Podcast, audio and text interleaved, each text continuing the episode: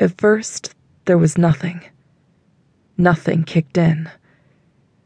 Being void of all my senses, I was stuck in that momentary confused state. Was it Saturday or did I have to work? The alarm clock didn't go off, or did it? I lingered in that plane of existence between awake and sleeping, that fine line moment just after a deep sleep and bizarre dream. But I didn't dream.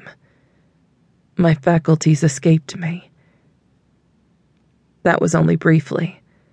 The moment I came to, I opened my eyes and immediately panicked. What happened? Where was I? My thought process, along with my senses, kicked in. Sight. Everything was black. I couldn't see an inch in front of my face. I shifted my eyes. Nothing but dark. What was going on? Think, Faye, think. I tensed up, forcing my memory. Why couldn't I remember? My legs were heavy as if weighted down. Something was on them. My left arm wouldn't budge, my right hand tingled. With every blink, I felt something brush against my eyelashes think.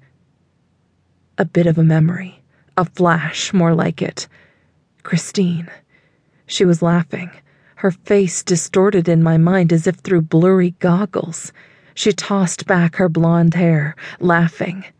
You have to be joking, she said. My laugh, I heard myself laugh. Girls' night out. That was it. The last thing I remembered. Are you kidding me?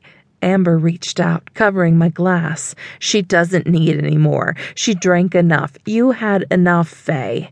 She's a big girl, Christine said. Besides, let her drink. She needs to forget the pain. The pain. That's right. My heartache. But somehow I couldn't grasp that because my head pounded like nothing I had ever felt. The darkness, the blackout, Immediately, I wondered if I fell victim somehow. Get it together, get it together. I blinked again. It was so hard to breathe.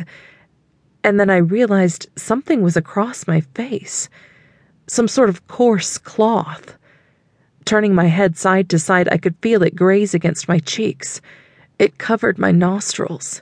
Just tilting my head eased taking in air. Wherever I was, whatever happened, I was trapped.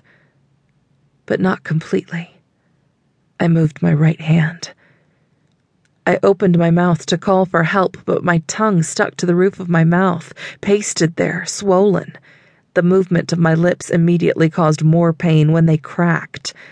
I felt the tension of my skin and the tear, then the warm blood as it rolled across my lips. It made its way into my mouth, and for as gross as it was, metallic as it tasted, it was moisture. I absorbed it. A knot formed in my stomach, like a baseball turning and hurting with each twist. I raised my right arm and pushed on the fabric. It had a give to it. If I could move, I could get out. That was my thought process as I assessed my situation. My legs were pinned. I was indeed naked. For sure, someone had abducted me. I blacked out from so much drinking, and that was what happened. How long was I out? Long enough to be pained with thirst, sick with hunger, and my legs glued together by a thin moisture I could only assume was my own bodily functions. A move of my head, my neck arched, and I cried out a hoarse and emotional, Help! No one replied.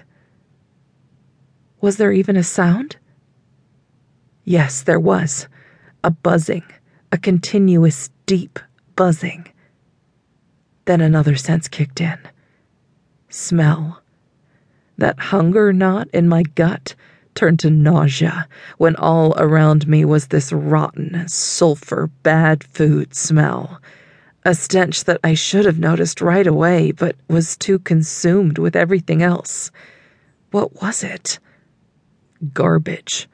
That was it. I had been dumped in the garbage. If anything, I was not a quitter.